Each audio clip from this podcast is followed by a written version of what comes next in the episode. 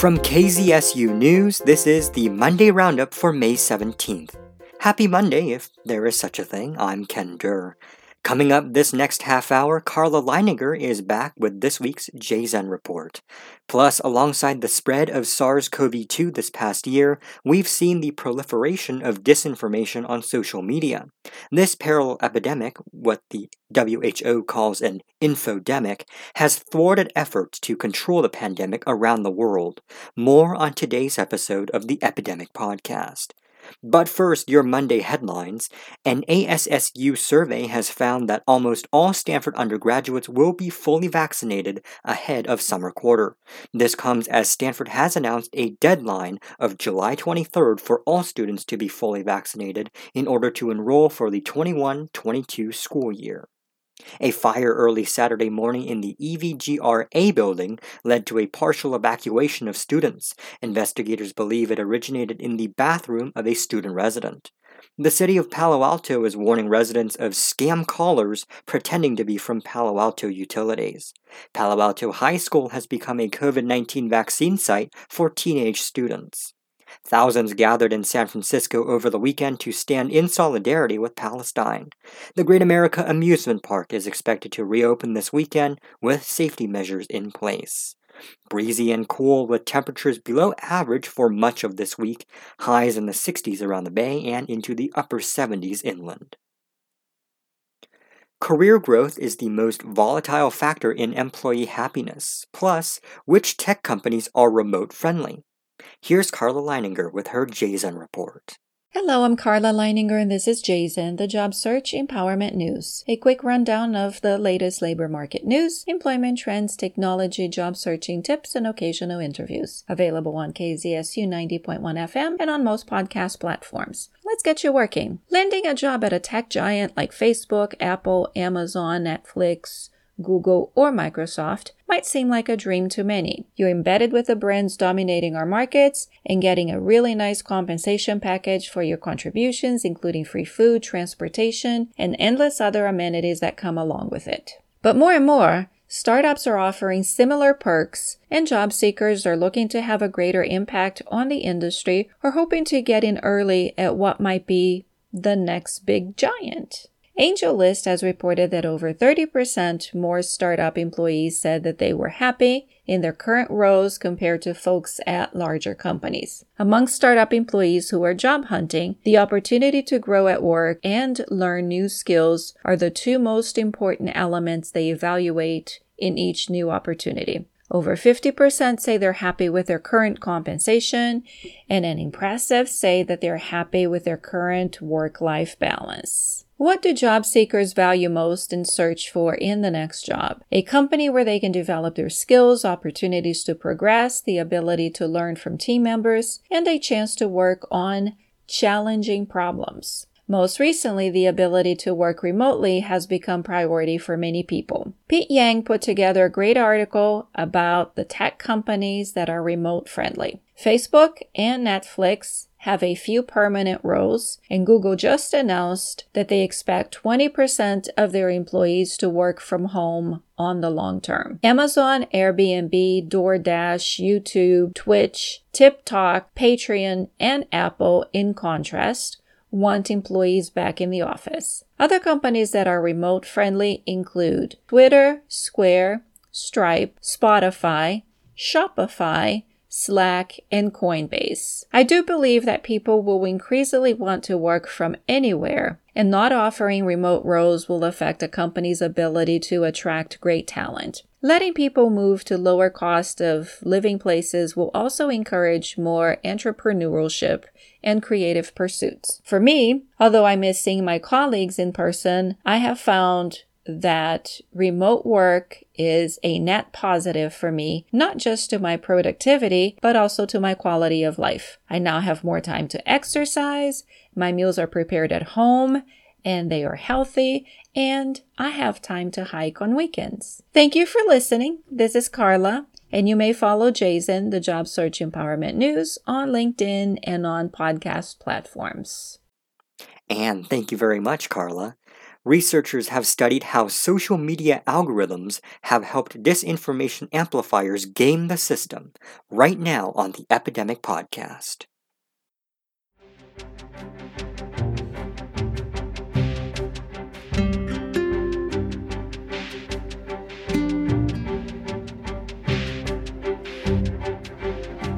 they benefit from traffic, no matter if it's there to look at good information or malignant misinformation.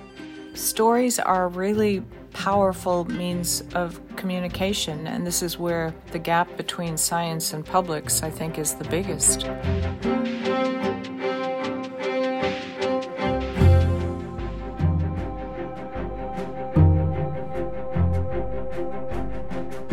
You're listening to Epidemic, the podcast about the science, public health, and social impacts of the coronavirus pandemic.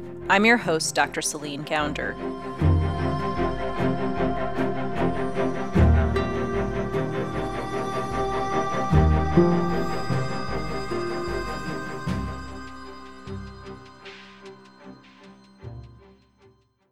Disinformation has always been a problem since the beginnings of the internet but it reached a fever pitch during the 2016 presidential election. Robert Mueller's investigation into election interference found some surprising results about where that disinformation was aimed. One of the major findings that came out of the report by special counsel Robert Mueller into election interference where the African Americans were the most targeted by disinformation in the 2016 election. This is Mutale Nkonde. She's the founder of AI for the People. It's a nonprofit organization whose research focuses on how technology impacts the lives of Black people, from voter turnout to vaccine confidence. And what was happening, according to the report, was Russian agents were creating false online communities.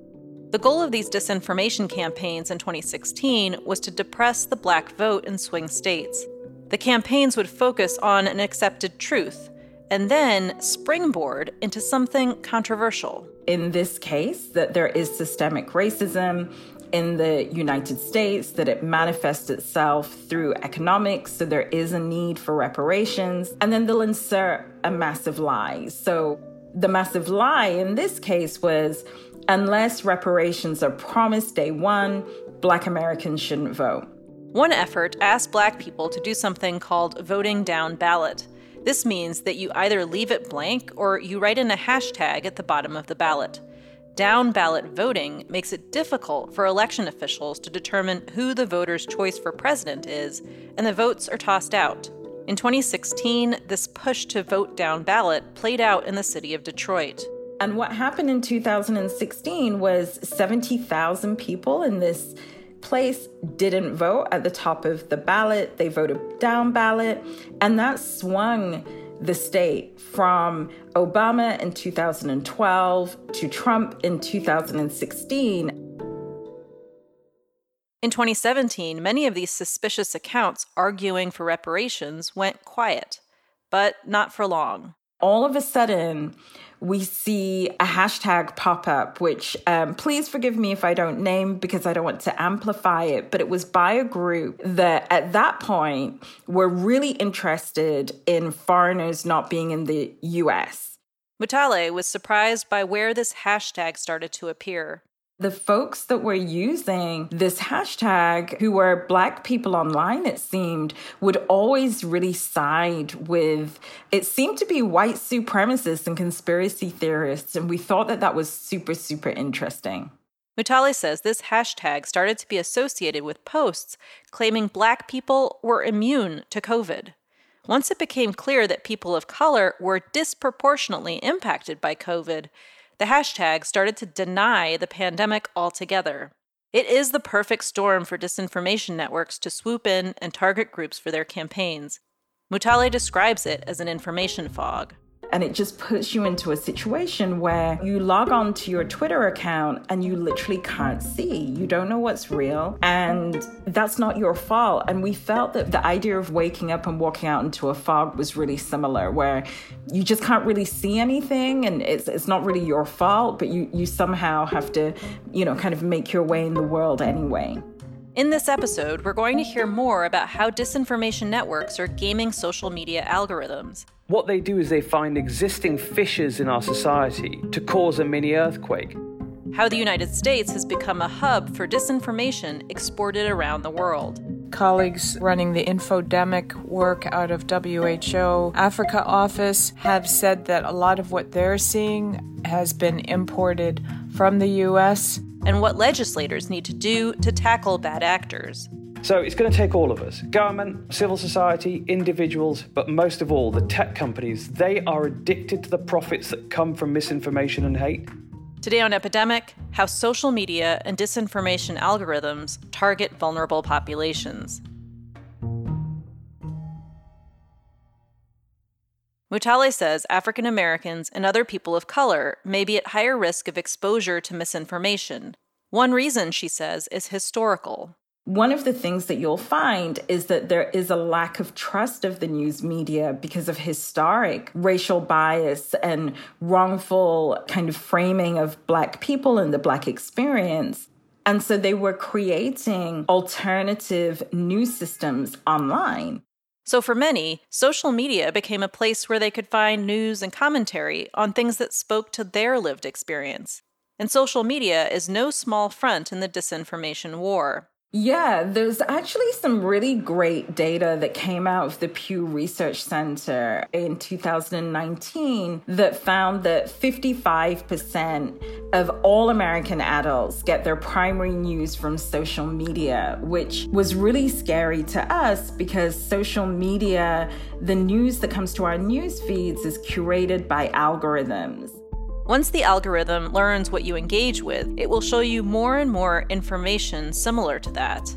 Those algorithms are charged with identifying patterns in our engagement behaviors. So, what do you like? What do you retweet? What do you comment on? And then serving you more news. The people who are learning to game the algorithms have an agenda.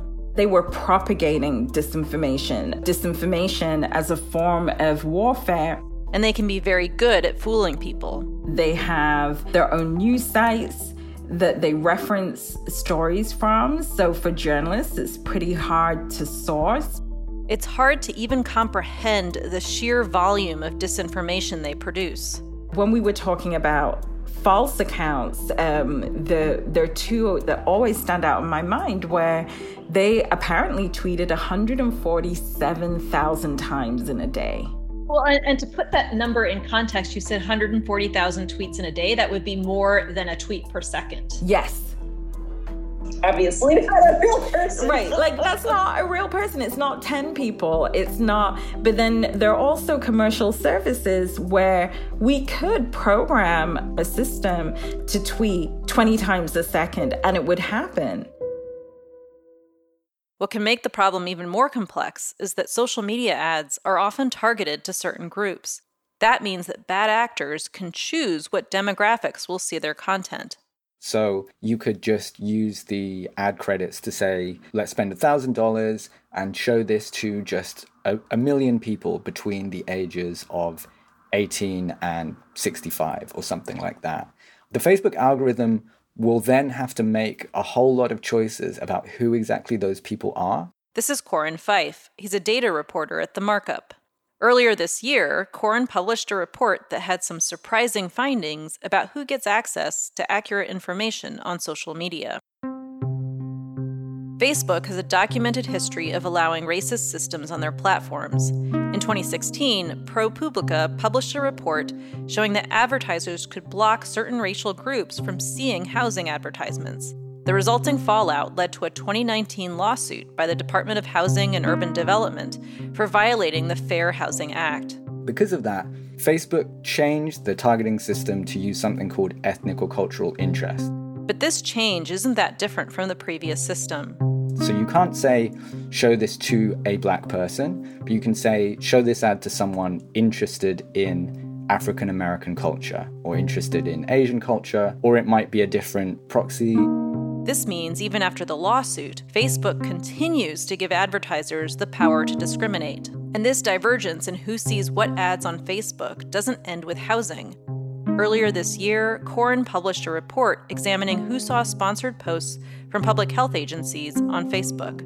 Only uh, 3% of the black people in our panel saw any of these sponsored posts from any kind of health agency, and that's compared to 6.6% of white panelists and 9.5% of Asian panelists, which is, is quite a big discrepancy. This might sound illegal, but it isn't there isn't really a legal standard where we say that public health information has to reach people equally and not discriminate by racial groups or any other kind of protected classes.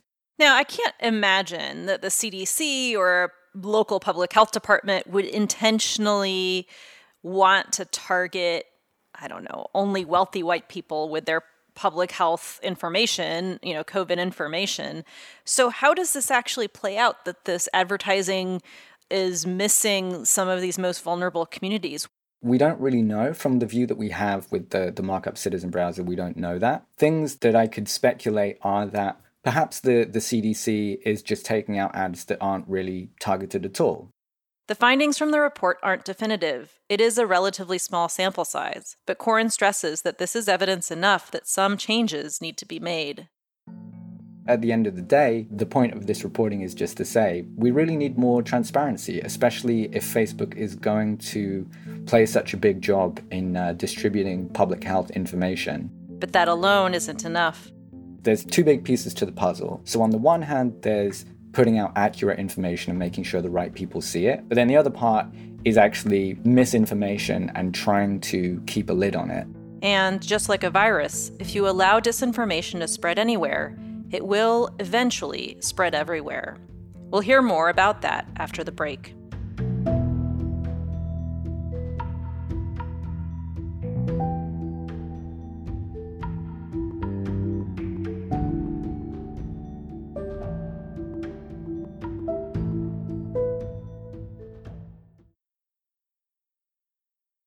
You're listening to the Epidemic Podcast on KZSU News.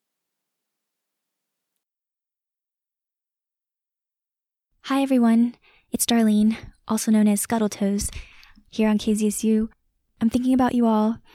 I'd like to tell you about an organization that is doing a lot to help folks, especially during this time. Life Moves is dedicated to ending the cycle of homelessness for families and individuals in San Mateo and Santa Clara counties. People experiencing homelessness and interim housing dealing with the COVID 19 pandemic face the added challenge of living together in a shelter. Life Moves is working around the clock to stock pantries and deliver food to go. They're also adding temporary trailers and using motel rooms to improve social distancing and allow for isolation when needed.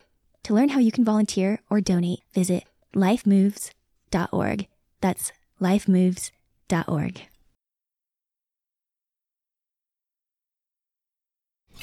Of course, our kids should eat fresh, healthy foods, but there's no supermarket nearby. I wish we were closer to good health care because of our son's asthma. And closer to nice homes, decent schools, but. But we have none of these resources. Many variables can shape children's lives, like the zip code where they grow up. Learn how you can help improve your community at hud.gov/slash fair housing. Fair housing, shared opportunity in every community. A public service message from HUD in partnership with the National Fair Housing Alliance.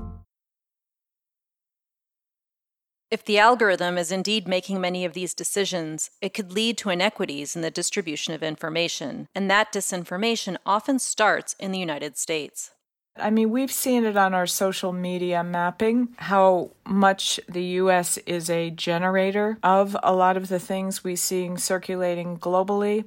This is Heidi Larson. She's a professor of anthropology at the London School of Hygiene and Tropical Medicine and the director of the Vaccine Confidence Project. Heidi and her team spend a lot of time tracking the sources of disinformation online. It's a bit like the weather room. uh, we watch where things move and, and how fast they move, and we capture, for instance, a word or a phrase and a piece of the, the news or the rumor, and you can see where it goes around the world, and, and then who picks it up and who amplifies it. When it comes to making disinformation that sticks, you have to know your audience. Those seeds, those beginnings of a rumor come from far away, and then it gets embellished with local culture, local politics, local anxieties, local histories. One example of this was a rumor started by an American doctor early in the pandemic that a malaria medication was an effective treatment for COVID. She's had a number of, of different rumors out there, but the other one was that hydroxychloroquine uh, was a cure for COVID. This drug was famously endorsed by former President Trump. Uh, many doctors think it is extremely successful, the hydroxychloroquine.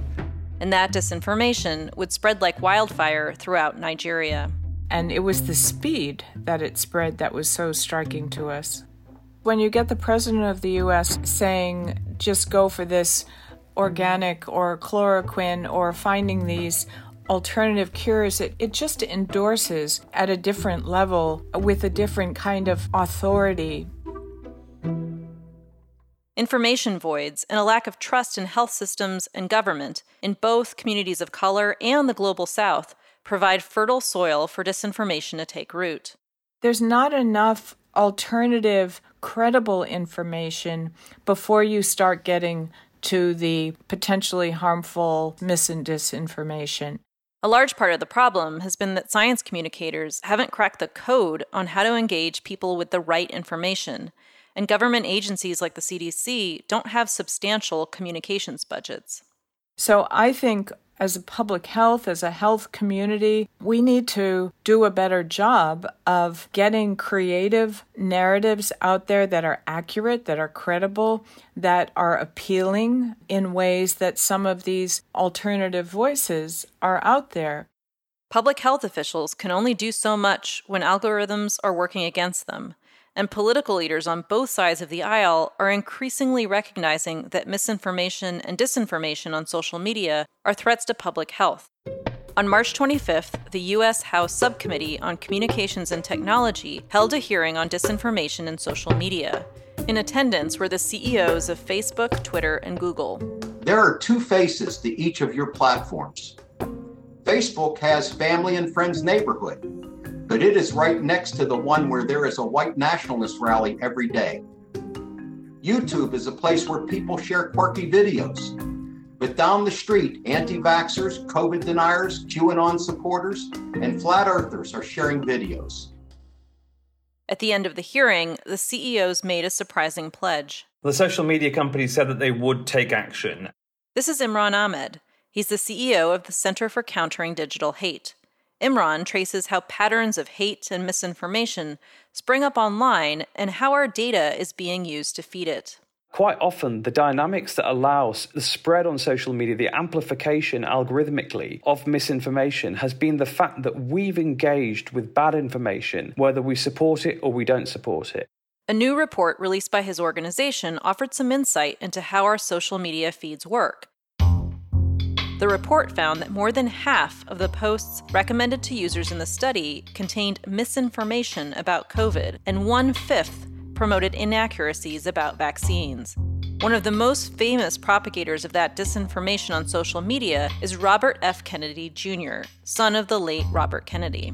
RFK Jr. has said that African American kids should not take vaccines because they have stronger reactions than white kids he said that African blood is different. He's spoken scientific nonsense. And the end result of his misinformation, if it was believed by the African American community, would be death. The vast majority of this disinformation comes from a surprisingly small number of accounts, among them Robert F. Kennedy Jr., Imran's organization identified just 12 accounts that they say are responsible for more than 60% of all anti vaccine content on social media. Imran's organization called these accounts the Disinformation Dozen in a report this spring.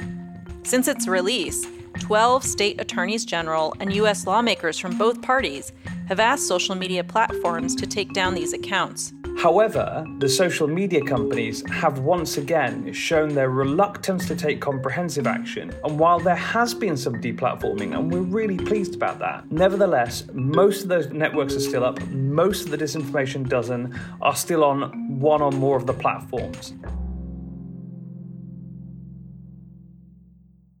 The solution to this seems simple Why can't the social media companies just change their algorithms? Imran says they have an incentive to keep things as they are.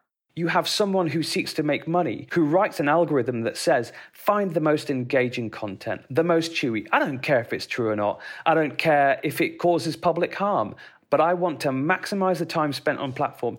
If you can keep people scrolling for three more posts every day, you can show them one more ad.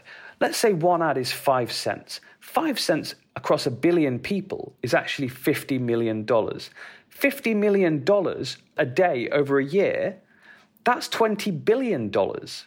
Social media has become a crucial part of how we communicate with one another. However, the pandemic has made it ever more clear that the government needs to step in to stop the spread of disinformation online. Typically, we regulate to manage those negative externalities, those costs that are imposed on society, to create costs back so we can find ways to either mitigate or dissuade people from creating those harms. They have managed to finesse their way through and say, oh, can't do anything about it. It's just not good enough. No other industry is held to such low standards. In April, the Senate held another hearing where Facebook executive Monika Bickert falsely testified that Facebook had deplatformed 10 of the disinformation dozen. We have a culture of impunity now, not just for misinformation, but for the social media companies who are protected by law, by Section 230 of the Communications Decency Act, which says they cannot be held accountable in law, either civilly or criminally, for any content on their platforms from another party. And they have really hidden behind that. They've, they've gamed it in an aggressive way, saying, you know what, we will obfuscate, we'll delay, we'll lie where necessary, we'll just get through the next day so we can continue to reap as many profits as possible. Because they know, as do we all, that the time of impunity will come to an end. Imran says that deplatforming bad actors is one of the most effective tools we've got to fight disinformation. We know that they fear deplatforming. We've been tracking the filings that they've been putting into courts, suing Facebook, suing YouTube for their deplatforming. And in there, they're extremely explicit. It damages their ability to fundraise, it damages their ability to recruit, and it lessens the amount of information they get about the particular likes and dislikes of their audience. So we know deplatforming is incredibly effective in disrupting the malignant activity of these actors. But already, others are taking steps to defang one of our best tools. Late last month, Florida passed a bill that would prohibit social media companies from deplatforming political candidates. The social media companies are pushing back, saying this violates their First Amendment rights as private businesses. We as voters have a crucial role to play in holding our elected representatives accountable to represent the public's best interest. Write your senator and say, You need to be coming up with solutions on this because I will reward anyone that can find a way to ensure that the information that is consumed by all citizens, and we are highly interdependent on the information that others consume, so that we can build a coherent worldview that allows us to prevent things like violent extremism, QAnon conspiracism, anti vax misbelief, which actually causes damage to the whole of society. So, write your representative and, and make them aware that you care about this issue.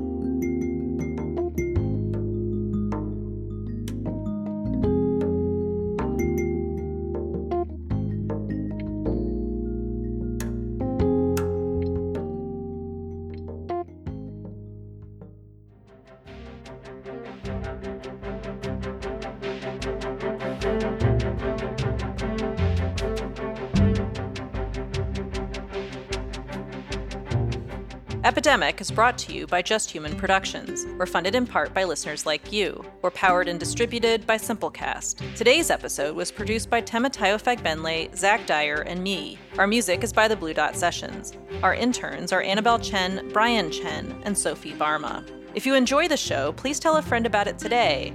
And if you haven't already done so, leave us a review on Apple Podcasts. It helps more people find out about the show. Follow Epidemic on Twitter and Just Human Productions on Instagram to learn more about the characters and big ideas you hear on the podcast. I'm Dr. Celine Gounder. Thanks for listening to Epidemic.